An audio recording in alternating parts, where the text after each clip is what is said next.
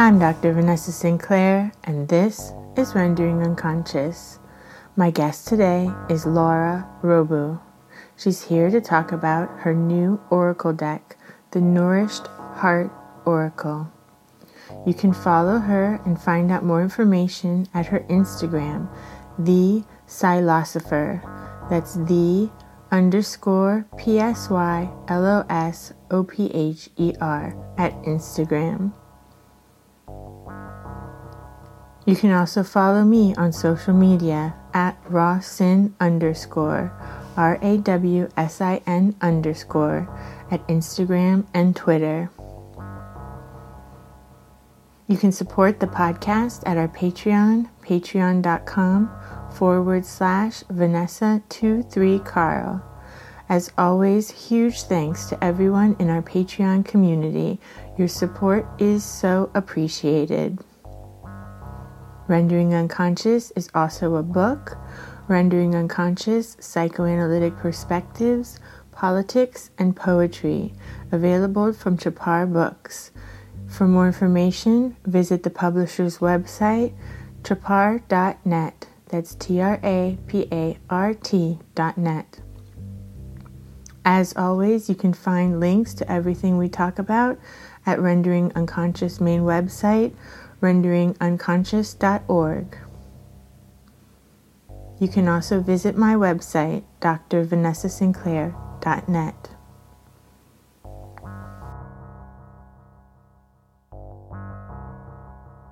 I am currently working on an oracle deck called the Nourished Heart Oracle.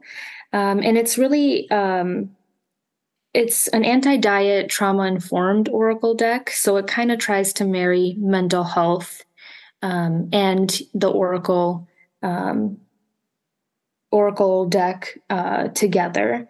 And it's for body appreciation and self-reflection and empowerment. And so i'm working on a kickstarter right now kickstarter campaign to get that oracle deck funded so that i can get it out printed and distributed. Um, and yeah, I'm grateful to be here to be able to talk about it. Yeah, and I'm glad to have backed it. I'm really looking forward to it. And it comes with the deck and also a book if that's the level that people choose. Yes, it does. So, yeah, there's a little guidebook that comes with it, which is pretty typical of Oracle decks or tarot cards, if people are familiar with those. Um, and the Oracle deck itself is uh, just about 30 cards, although I'm thinking about expanding that out to more. I'm getting really inspired the more I work on it. So it'll be somewhere about 30 cards, maybe more. Um, and each card has a page in the guidebook that goes along with it. Um, and the guidebook's really more focused on prompts and questions for self reflection.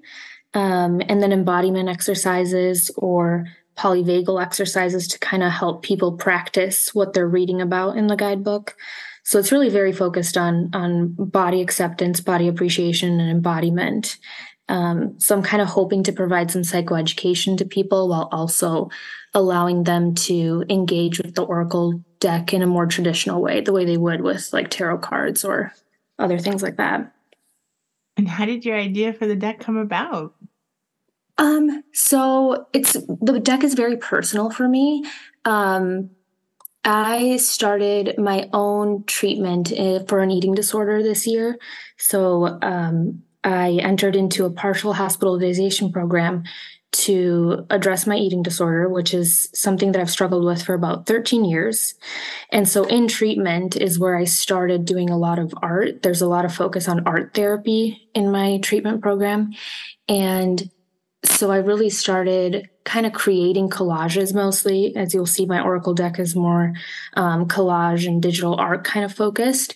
But I wasn't planning on creating an Oracle deck. I'm just a huge fan of tarot and Oracle cards in general. And so when I entered into treatment and we were doing all this artwork, I naturally think gravitated towards that kind of art. Um, and so it just felt natural to create my own oracle deck since i was using tarot pretty much every day for for self-reflection for myself um, i thought it would be cool to have something that's more geared towards mental wellness and eating disorders specifically um, so yeah it really comes from a personal place for me i've i've struggled with an eating disorder for 13 years. Um, I didn't think I had an eating disorder at all until this year when I entered into treatment. Uh, I was kind of in denial and thought, you know, yeah, I have some disordered eating habits, but I don't think it's a huge deal. Um, and then lo and behold, I started reaching out for help, and I got these providers kind of telling me, you know, we may have to put you into residential. Um, and so that's when that that was like a wake up call for me um, to enter into treatment. So I guess I just want to help people out the way that treatment has helped me. Um, I know a lot of people can't afford treatment, or maybe they don't have the privilege of taking time off of work um, to enter into treatment. And so I want to do something small um, to contribute to people's healing. That's wonderful. And I love the aesthetics and the collage work of the cards. It's really beautiful and and the the way that you use like the cut up words in the deck. Thank you. Yeah, thank you so much. I appreciate it. I well actually I am inspired a lot by your artwork too. I know you do some collage work as well.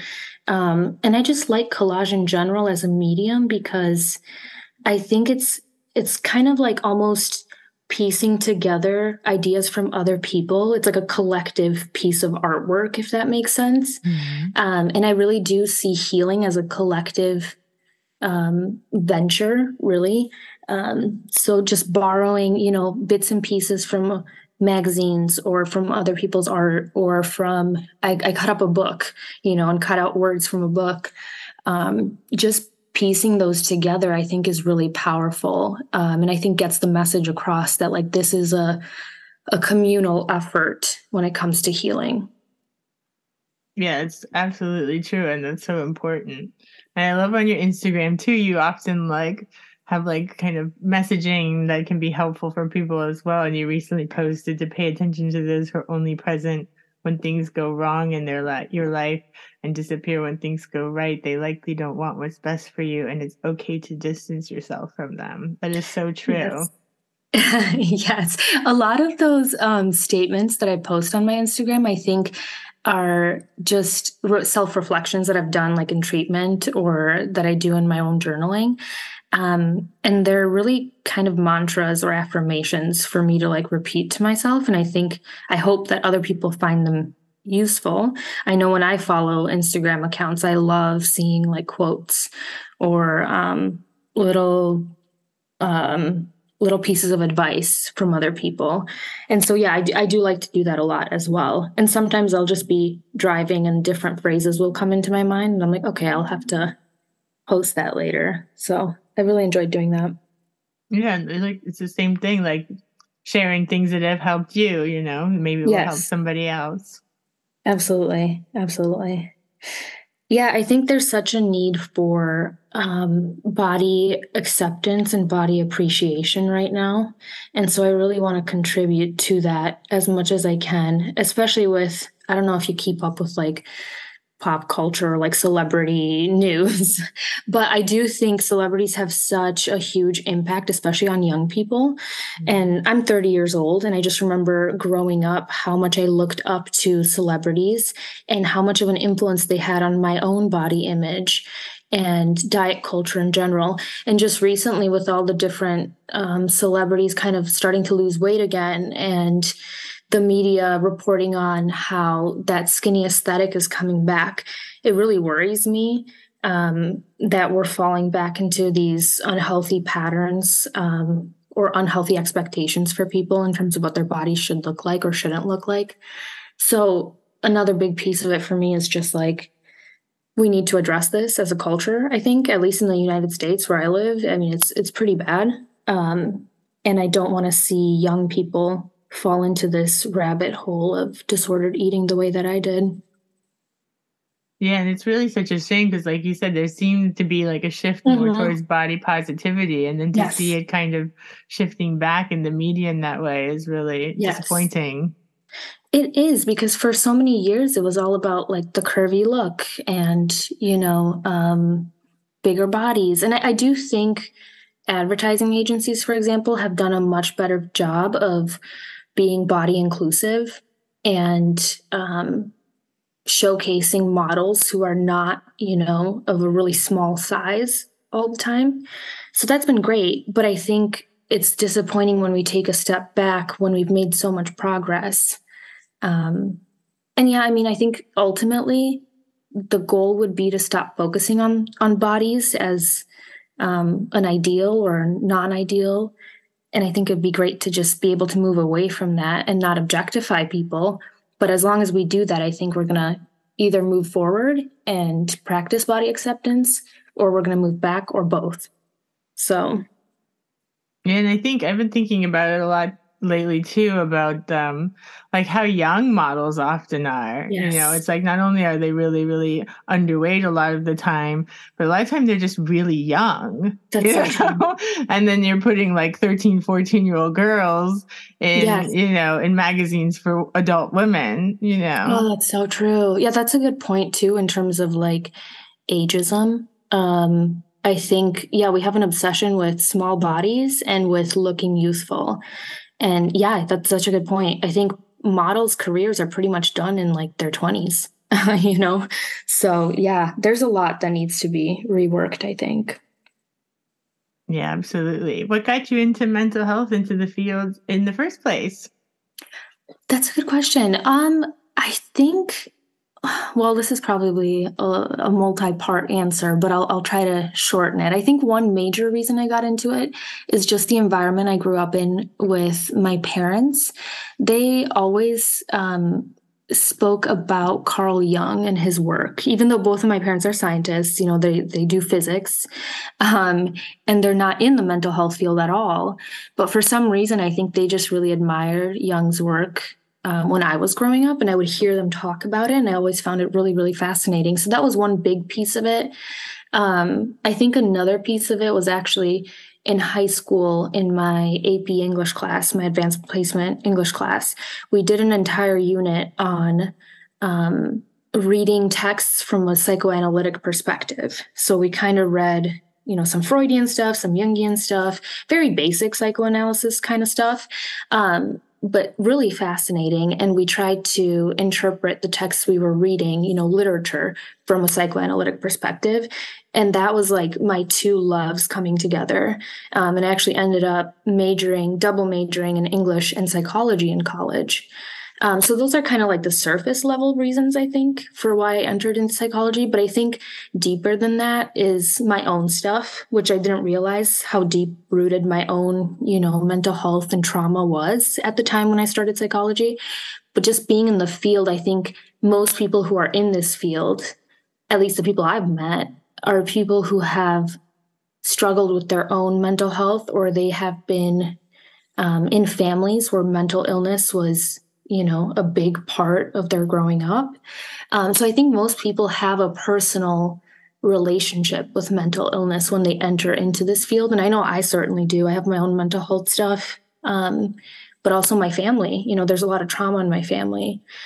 And I think subconsciously, I wanted to resolve that somehow. Um, and sometimes not in the healthiest ways.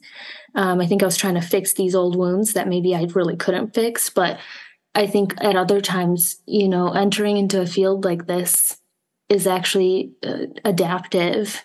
Um, it's it's a way for me to take the pain that I've experienced and try to do something good with it. Yeah, absolutely. That's amazing that they were doing like critical reading of literary texts yes. through psychoanalytic lens in high school. That's fantastic. yeah, we had a really More good. That, please. I know. I know. I was actually so. I don't think I even realized how special that was until I ended up. So I taught high school English for a few years after college, and I didn't realize like Mr. Wiswall was my my high school English teacher. I mean, he was amazing. He actually had a PhD in English. Um, I don't know why he was teaching at the high school level, but I'm so glad he did. Um, so I got really lucky with my English class because not a lot of schools don't do that at all. Um, so that was wonderful. Yeah, that's great. Big props to him. Yeah. Definitely. And so now you went from teaching and now you're studying to be a psychologist or? Yes. So I just finished my I just recently completed my requirements for my PsyD, my doctorate in psychology. Um, and actually, I had to postpone graduation because of entering treatment. Um, so that was kind of a huge disappointment, but I'm still, you know, I'm still chugging along.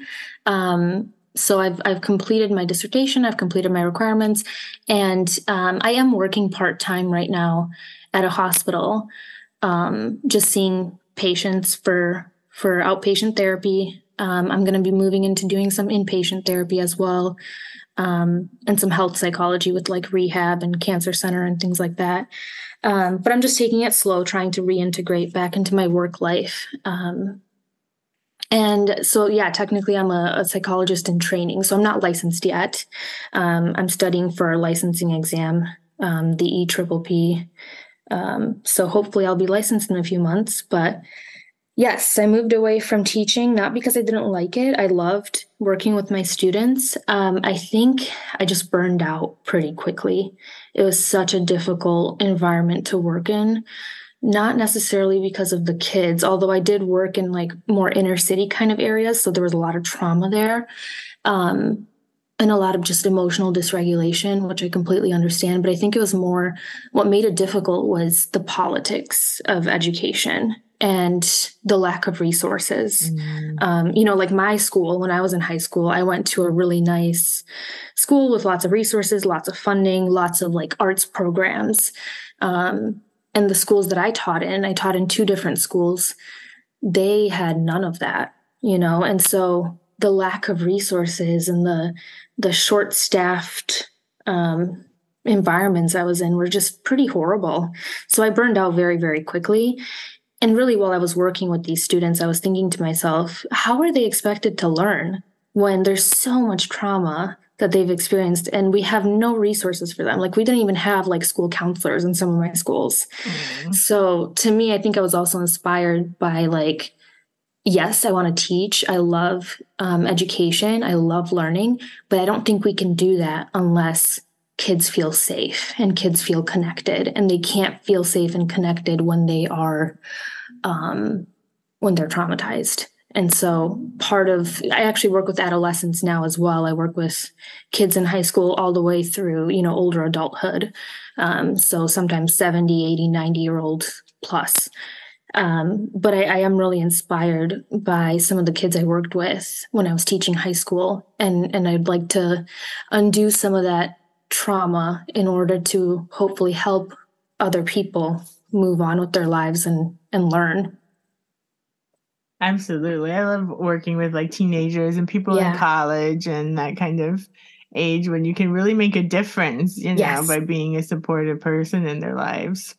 Absolutely. Absolutely. Yeah, it's so powerful and it's such an honor to be able to do that. I um I actually in treatment met a lot of young women. I'm in an adult PHP program, but we have pretty young people come in, um, you know, 18, 19 year olds and it even feels like a privilege to be able to work you know i'm not working with them in a therapeutic capacity but just being um, kind of almost like a role model. It gives me a chance to maybe give them things that i didn't have when i was their age um, like self-confidence or validation or affirmation. Um, so yeah it just feels like such an honor to be able to interact with young people whether that's through work or in in my personal life.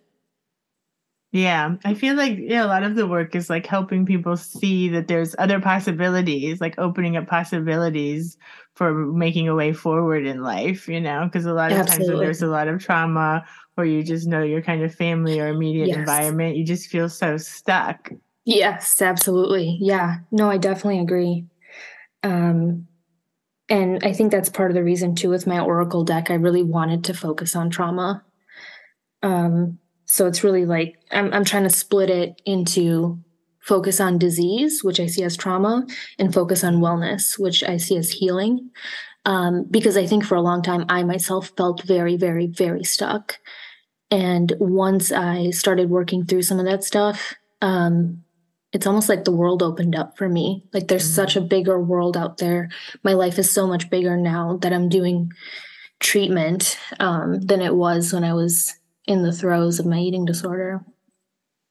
Yeah, and that's one of the things too. You know, you used to be, or like when you become a psychoanalyst, you still have to go through your own treatment, go through your yes. analytic treatment. But a lot of the schools, like PsyD, PhD programs, oh, yeah. social work programs, they don't require people to go through treatment yeah. in order to learn to become a therapist, a psychologist, whatever. And I feel like that's such so sad because it's like mm-hmm. I understand, I guess, the politics again, like you can't make people go to treatment, but you should really uh, have experienced and worked on mm-hmm. your own mm-hmm. stuff before you are on one side of it. You know, it's like you mm-hmm. should be on both sides. I 1000% agree. Yeah. I think one of the really the best training I've gotten, I think, in my journey so far has been in my own therapy and my own treatment. Mm-hmm. Like I've just been doing therapy since college, basically on and off, um, just working with different therapists, and then now doing this PHP program. I think it's invaluable. Like you learn what it's like to be a patient. Um, even in PHP right now, I mean, for me, it's really opened my eyes to how our systems can be really detrimental to our patients' healing. Not that I, you know, I love my treatment center, I love the staff there, but the politics again and the systems issues come up a lot. And I think that's opened my eyes to what a lot of my patients probably go through, especially at a hospital system, um, especially if they're marginalized or um, members of minority groups. Like I, I'm starting to understand just how traumatizing that can be. Um, yeah, so it's definitely, I think it's definitely important for therapists in training and psychologists in training to do their own work and to continue to do their own work. Yeah, I'm very glad that the shift in the field is towards uh, looking at the systems mm-hmm. um, and how these systems have created so much trauma, especially for certain groups that have been marginalized, like you said. Um, sure. But it's really like it's such a behemoth, like the system, yes. that it's like, okay, so at least some of us understand that. Right. And like, how do we get the systemic change going? Like, I know right. in like the American Psychological Association, like the more, more recent conferences that they've had in the Division 39, the Division of Psychoanalysis, have been much more geared towards looking at these kinds of systems and mm-hmm. structures and systemic racism and white supremacy and all these things, which is really great and it's just so nice to see that shift but then i think mm-hmm. of like when i was working in a hospital in brooklyn and like you know yeah how how stuck it was there and how understaffed like you said and how underfunded and how the psychiatrists just basically they had like every patient on like yes. five different medications that were like really serious medications like antipsychotic yep. medications and then everybody was diagnosed with like schizophrenia and schizoaffective mm-hmm. disorder and it's like oh it just happens to be that like all of these like people who are like black people lower income are all mm-hmm. happen to be schizophrenic like, mm-hmm. i don't mm-hmm. think so like this I is trauma so. that you're looking at this yes. is systemic racism this is systemic trauma people have been put through the system since they were little kids like in foster care and they've been harassed by the police and the authorities and mm-hmm. you know it's just like and like how is that not how has that not been the case that people have been looking at that all along is mind-boggling yeah. to me and just saying like oh it just happens to be that like it just happens to be this this swath of the population happens to be like schizophrenic when we know right. schizophrenia is only like one one percent of the population yeah. actually you know yeah it's it's mind-boggling for sure i actually I, am personally of the viewpoint um, that most of our mental health issues and even our physical health issues mm-hmm. are actually just rooted in chronic stress and trauma. Really, they're all different variations of like a trauma disorder. Um, and I, I know that when we say trauma, what the average person typically thinks of is like PTSD or, you know, um, domestic violence or these like really significant, really serious um, events. But I think trauma really is, it's not only about what happened to us, it's also what didn't happen to us. Um, that can also be trauma. And there's so much chronic stress and chronic trauma in our culture. Um, and I don't think we recognize that enough we just kind of see it as something that happens to a certain subset of people and then that's why we end up i think di- over diagnosing certain populations with um, certain mental illnesses when really at the root of like most of them i would say it's just chronic stress and chronic trauma whether that's racism or whether that's emotional neglect um, poverty is a huge one mm-hmm. um, yeah lack of resources um, living in an emotionally invalidating environment which for a lot of people of color in our country it's that's our whole society is like emotionally invalidating people's experiences. So it's much more complex than just, oh yeah, this subset of people happens to have schizophrenia. Um, yeah, it's just it's a huge. I think it's it's a huge project um, that I'll probably be involved in for the rest of my life, and it's also part of the reason why.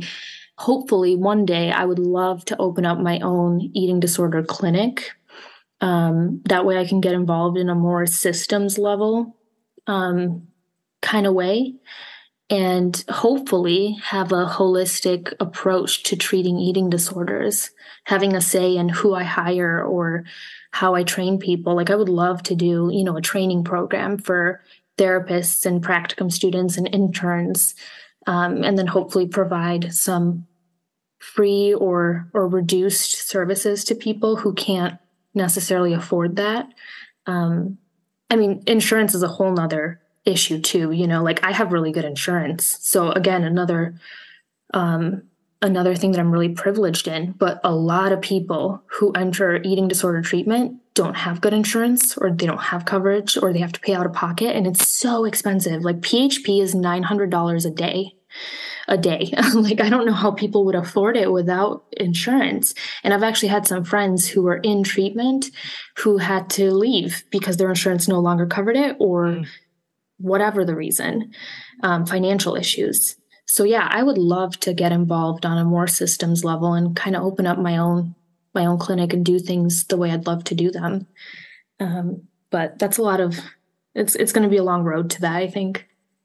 Yeah, exactly. Like you said, it's a lifelong project because there's so many, it's so pervasive in the whole yeah. culture and the whole way all of the systems are set up and work together, you know? Yes, absolutely. And like you said, insurance it, it, on its own, like, I think I saw a meme or something today that said like the whole idea that you like that like insurance is a benefit and that like sick days like people yeah. just people that are uh, uh, on strike trying just to get some sick days. You know, it's yes. like like that they should just be a given. Yes. You know, why yeah. are these things like perks of your job? You know, it's really right. like here in Sweden. Sweden has its own problems, but as far as those kinds of things, it's so good because it's like uh, everybody here, if you work full time, you get five weeks off a year of paid vacation, nice. and yeah. you and you have to take your weeks off. You can't like sit and hoard them. Mm. You know, it's like they're mm. like, no, people need five weeks off from work a year. So like you have to take your weeks off.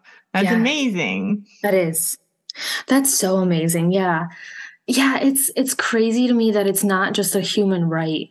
You know, like rest and relaxation needs to be a human right because again, like if trauma and stress are at the core of every single type of illness, that's because we're not resting and we're not taking time to to relax and to be in our parasympathetic nervous system. Like we're constantly on the go, we're constantly in fight or flight, we're constantly working and hustling and doing all these other things. And I think over time that really does destroy the body and the mind. Um, so yeah, to to have people who don't get that human right is insane to me. Um, yeah, yeah it's most of the world and and yeah that's a good point too because it, it probably goes together because also the government i mean it comes to the taxes and everyone has this idea like oh but you live in sweden the taxes are so much taxes mm. set the yes. record straight for everyone it's 30% it's yep. actually less than i was paying when i lived in new york city so because yep. yep. in new york city you have government federal tax state tax and yes. city tax yes it's actually less taxes here it's 30% across the board and just yep. story the corporations pay their 30% too that helps mm-hmm. everyone you know mm-hmm. doesn't matter how much you make or how little you make it's 30% so. yep that's how it yep. is. And then for your 30%, you get like healthcare. Everything's covered. And the, yes. and the prescriptions have a max of two, it's the same equivalent of $200 a year. So once oh, you've wow. paid out of pocket, well, yeah. first of all, the, you don't have to pay out of pocket at all. There's still like $5 copay for your prescription, basically. Okay. Every time you get a prescription, it's like $5 copay. And then once the $5 has added up to $200 for the year, mm-hmm. you have no copay.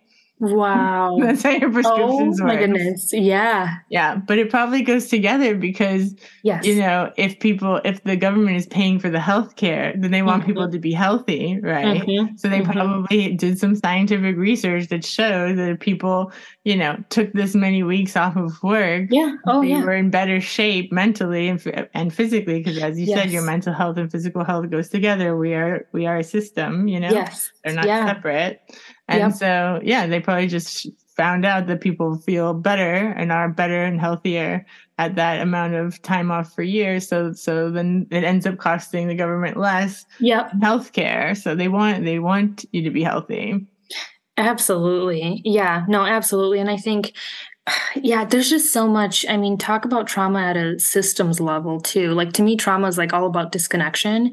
And I think in the US, just listening to you talk about how things are over by you, I think in the US, we're just such a disconnected culture and such a disconnected system. Like we don't recognize people as people you know um, we're completely disconnected from from ourselves from others from our world. Um, and i think that makes it easier to just say like well you know sorry that you don't have health care like that's too bad. We're not going to do anything to help you because we don't see people as people. Um, yeah That's, that's true, and as a system as well. Like not in the systems, but like people are all connected to each other, like you Mhm. said, to the Mhm. land. You know, like the Yes. I've thought about it a lot too. Has so, is so disconnected from the land because Right. these people came from somewhere else and committed genocide. Yep. The people whose land that that is. And so, like, the land is angry. People are very disconnected, very disconnected from their history. 'cause They don't Mhm. really teach you like the full history. They just teach Yep. you this like little segment of American history that's what they Yep. go over and over again. And so they, they, yeah, it's like we're, we're so disconnected from our roots, the land, other people, the fact that the, the, the way the country was founded. Um, yeah, it's really, it's really disconnected. That's the perfect word for it. yeah And by design. By design, yes, by design for sure. Um, and I think too, like this is why I like tarot cards and oracle decks so much because it helps us feel more connected to the greater world around us. At least for me, it does. You know, and I think we also suffer from like a disconnection from um, our own inherent divinity and like spirituality. I'm big into spirituality. I know not everybody is, but I do think all human beings, regardless of of their beliefs or their religious um, convictions, I think all human beings need a sense of connectedness, whether that's with nature or with other people, with relationships, with a god. Um, yeah, I think uh, oracle decks and tarot cards for me have been so healing because they've helped me reconnect to myself. They've actually helped me connect to other people. Like I've done a lot of tarot readings and oracle readings for like friends or people in treatment with me. Um, and just the connection that you get with people when you talk through some of this stuff is pretty amazing. Um, and then in general, I think for me, tarot and, and oracle decks have been very spiritual. Like I feel a connection with a greater, um, you know, divinity out there. Um, all around us at all times. And I think that's kind of why this work that I'm doing with like eating disorders and mental health um, lends itself so well to things like tarot or things like oracle decks because they're all about connection and reconnection. Yeah, and also a good point that you said too, like also connecting to ourselves because we've been Mhm. taught like not to trust our intuition or not to Oh, trust yeah. these kind of like spiritual experiences that we have or synchronicities that we might notice, like by the mental health field in particular. People say Yep. like, oh, well, don't look, don't think that there's any meaning or connection between these events and what's going on in your life because then you're like on this road to psychosis, you know? Yeah. And so it's actually told people, taught people through this conditioning not to trust your own experience and what you're noticing and your own perceptions, which Yes. is really like, yeah, and and just to, to believe whatever the society has told you is like rational to believe. Absolutely. that's really messed people up. Oh my gosh. Yeah, it's messed me up. I think for such a long time, I was so intellectual and um, I was over rationalizing everything.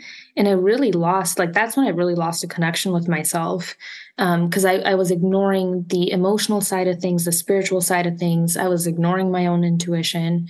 Um, yeah, we totally are taught that this is all, you know, it's woo woo, don't pay attention to it.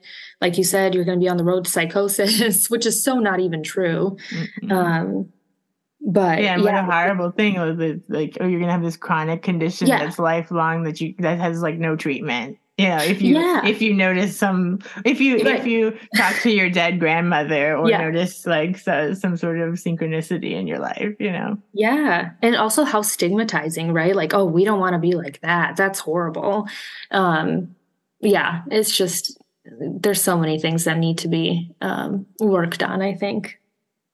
So, what are some of the cards? Do you want to talk about some of the specific cards? Just to yeah, absolutely. Yeah, yeah, definitely. Um, so, I've kind of tried to break the deck down. Like I said, I'm focusing on disease versus wellness. So, really, trauma versus healing. Um, and so I tried to kind of I got some inspiration from tarot because the tarot has the major arcana and the minor arcana cards. Um, I don't have that in my oracle deck, but I do have some cards that I would consider major cards, so like major themes, and then minor cards or minor themes.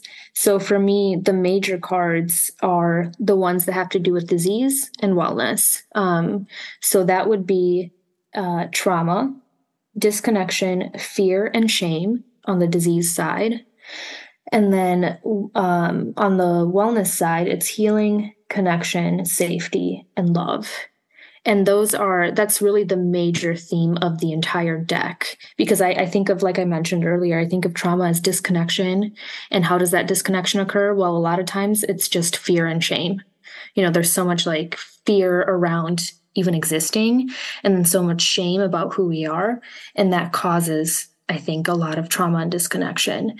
Um, and then on the wellness side, I think healing is all about connection, reconnection um, to ourselves, to others, the world, to the divine. Um, and how does that connection occur? Well, it occurs through safety and love. Um, so those are the kind of like the major themes that I like to focus on in this deck. And then the minor cards are um, basically just words that really stood out to me in treatment. Um, things like um, acceptance, so that would be things like self acceptance, but also acceptance of reality as it is. I think a lot of times mental illness is all about being unable to accept reality as it is, being unable to accept ourselves as we are, and um, trying to almost like dissociate or separate ourselves from that through things like an eating disorder. Um, so, yeah, a, card would be acceptance or nourishment, um, growth, space. So, one of the cards that I really love um, that I felt really inspired making is called Space, and it's one of the minor cards. And um, it's all about being allowed to take up space um, and not having to make yourself small. So I think that kind of encompasses what my journey has been like with my own eating disorder. Um, yeah, I just have phrases on on each card that um, are kind of like affirmations that remind me and other people, hopefully, um, about what's important. So the space card is I don't have to make myself small, um, and I am allowed to take up space. So that's really kind of the gist of of the Oracle deck. Wonderful. And is there anything that we didn't get to that you wanted to be sure to mention? Yeah, if, if you don't mind, I would like to mention a few things about eating disorders in general that I Absolutely. think, yeah, people get wrong or, or myths um, that the diet industry perpetuates. Um, so, one of the big things that was super surprising to me, even being in this field and knowing what I know about mental health, I didn't know a whole lot about eating disorders. I think because we have such a limited view on them and we have such a, you know, the DSM looks at them in such a limited way. We kind of place them in boxes, but eating disorders are extremely complex. Um, and one of the things I learned in treatment is that eating disorders are one of um, the mental illnesses that have the highest uh, mortality rates, which I didn't realize. And that's not just for like anorexia. A lot of people think like, yeah, that makes sense. If you're anorexic, you probably have a really high mortality rate. Yes, anorexia is probably the worst in terms of mortality rate. Like it's got the highest rate of mortality, but all eating disorders actually have a really high rate of mortality. Um, and I think they only come in second to like opioid um, addictions, mm-hmm. you know? So the death rate is insane when it comes to eating disorders, which I did not realize. The other part of it was that I learned that only 6% of people with eating disorders are actually underweight. So I think we need to get rid of this idea that you're fine and you don't have an eating disorder unless you're underweight.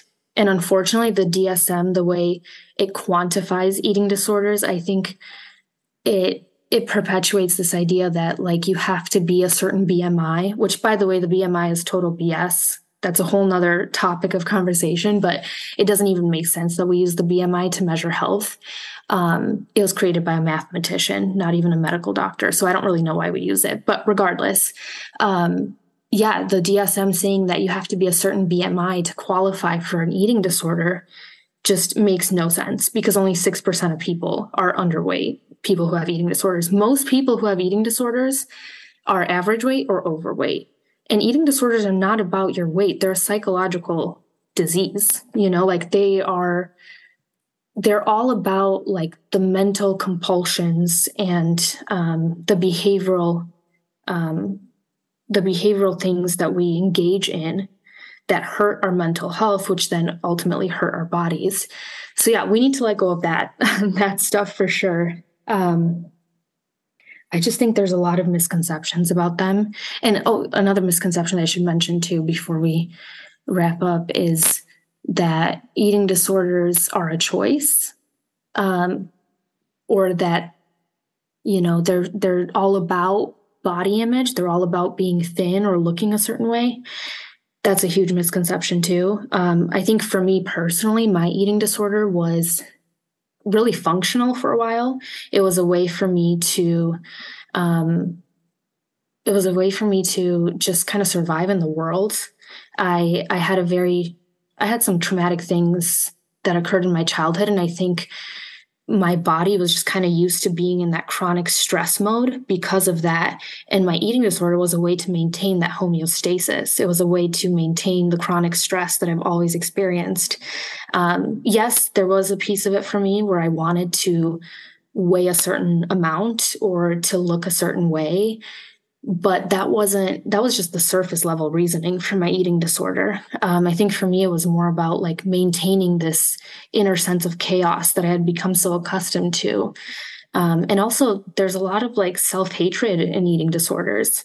Um, it's there's a lot of like self-destruction. Um, so yeah eating disorders are much more complex than i think the media typically portrays them to be. And i'm hoping that with my oracle deck i can um, you know, dismantle some of those myths and actively fight against diet culture.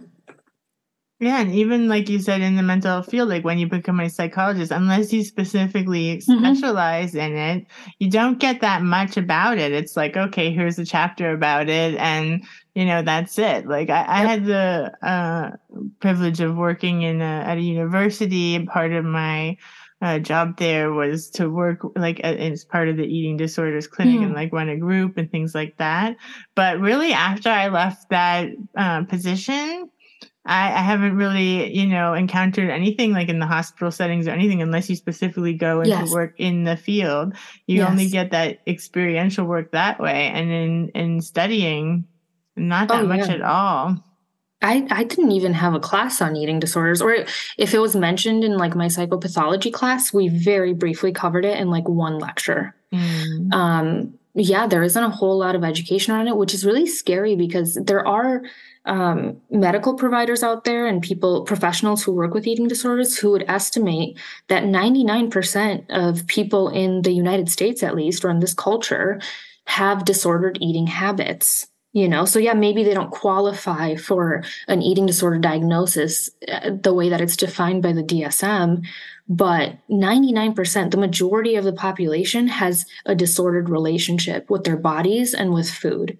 So to me it's scary that like only the people who want to specifically work in this area are are the ones who are learning anything about it because guess what? The chances are most of your patients, if not all of your patients, probably have some disordered body image or disordered relationship with with food and their bodies.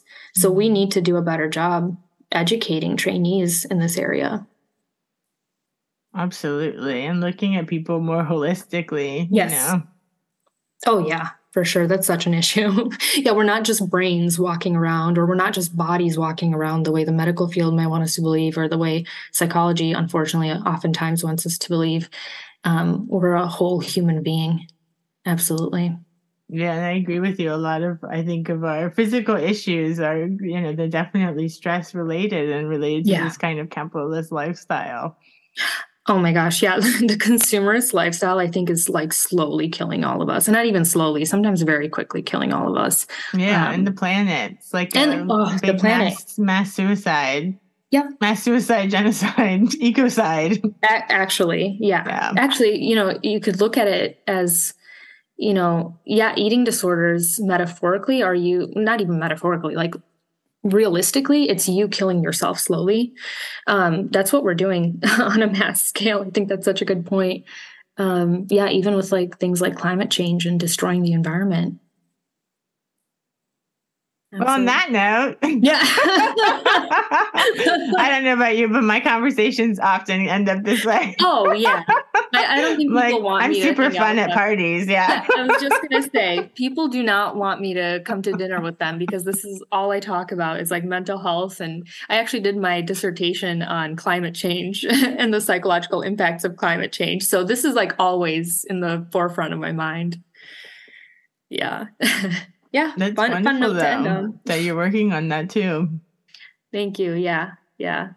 It's it, it, that was a hard topic to get through, um, and it, I think I would have gotten done with my dissertation a long time ago if I had chosen a, an easier topic. yeah. You know, intense but definitely needed research. So yes, very needed. Yep, absolutely. Was there anything else? Anything else? Um, I don't think so. Um, I guess people can find me on Instagram. Um, if they would like to follow my work, my username on Instagram is the underscore Psylosopher. So that's P S Y L O S O P H E R. It's kind of like a combination of psychology and philosophy. Um, and yeah, I do. Title. Thank you. yeah, I post a lot on Instagram, so you can follow me there and you can check out my Kickstarter, uh, the Nourished Heart Oracle. Um, that link is also in my Instagram bio.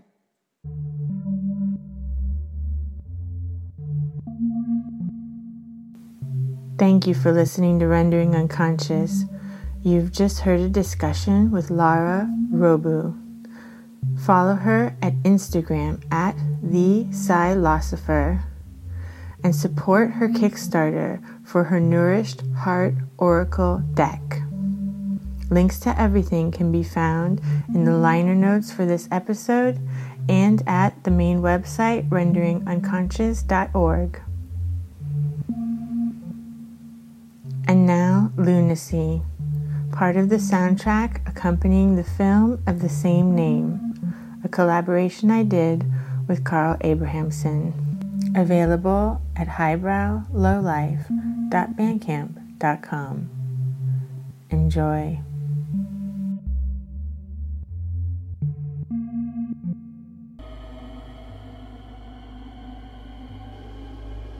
The Creator. She is present. She is not in there, in thee, on. She is never enough. She is not, being they what guides him into life and of the singular world. This deity, physical, is solely for procreation, and any sexual act, intention, was considered to be Method brings us closer, teen. V, the use agreed with this definition of, if there ever was one, the walk around the block and take me to the moon. Doesn't easily submit hidden strata of the soul. An electronic screen can never compete because it's relying on the content, interactions, it's someone else's places. The longer the distance from the moon, in both time and, known as foray, space, that new generations experience the less likely it is that human contemplative ability will remain as such. If a capacity isn't used and exercised, it will dwindle and die. First formed during the child, appears sexuality is a force of. I am just one of those, first issue of, hard and fertile. That said, the moon might then actually be quite good, right? Yet covertly very active just inside Manhattan. Counterforce to this contemporary negation of life. Women in general, artists, sensitives, and poets. Actually, I know you're doing out history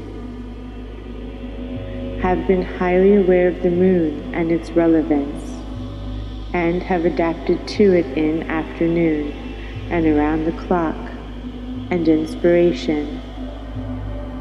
Again, the lycanthropic filter needs to be applied. Moon madness, centered in Italy, varying degrees and cultural shapes signify the inability to handle those aspects of the human on contemporary psyche. Sensitivity, inspiration, non utilitarian creativity, etc. The response becomes compensating wherever and solar phallic, unusually gathered together of rapacious and feral. For the insensitive, tricky as the moon becomes, something pallid, useless, and terrifying in its mysteriousness. Something you weigh sometimes. There is something about anxiety that protects its subject, which makes everything bright and simple again so much alike against fright, and so against fright neuroses. We shall return to this point later. Wolf is also soaked in blood. This ferocity and would take too long. Bloodlust, essentially, of its functions, the all the on with a female shedding of blood, guided. C was the waves, sexuality, and is of the earth. By lunar forces and relating to fertility would make Sigmund Freud and later psychoanalysts nod for superstitious their heads perhaps not in approval of the phenomena itself, but certainly as a validation of the theory that sex and aggression are two sides of the same coin. Rope as the whips strike her bare shoulders. She cries out, Severine, Pierre, Pierre, I beg of you, don't let the cats finish his. It constrains the mobility of desire. Have experimented. I want to be a gray rabbit. Where much has been written about human development and dietary habits, in times when, sigil while in a state of gnosis, induced by orgasm, pain, meditation, vegetarians and carnivores coexisted, and somehow applying a simplified, I've got my angel filter. I believe that much, Ten of Cups. Wolf mythology in relation to the moon. It's like I've been screening early human sexual trauma of us at least what peaceful vegetarian agrarian tribes could defend. And there was, smell thee, themselves better in thee, psychoanalysis, ferocious human entities. But at night, with the serene painting A, best you can. Moon acting as an exist was easier to attack, loot, and rape. The survival instinct is steel by a gate, and thee not a static constant. It positions, also with, and is transmitted onwards partly in DNA and stationary, enacting through mythology to help future generations survive the strong association between nighttime and the aforesaid manner of thee will retain the eyes of the moon. Blood and sexual assault is not a consciously formulated fear or pleasure to take lightly. Gross and unclean, earthiness, human eye, it's ingrained deeply within us ontology founded, cleansed from all corrupting, darts in its milky to tenth grant. Two of you have ending.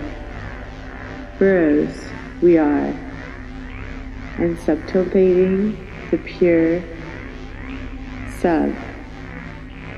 The idea that this is sinful to shed the blood that is life retained in the course of the transition a crown of a bright from the vegetarian to the carnivore and the belief that expiatory rites are required to avert the mysterious runic, like grounded magnets, polarities, or a tour through rural look.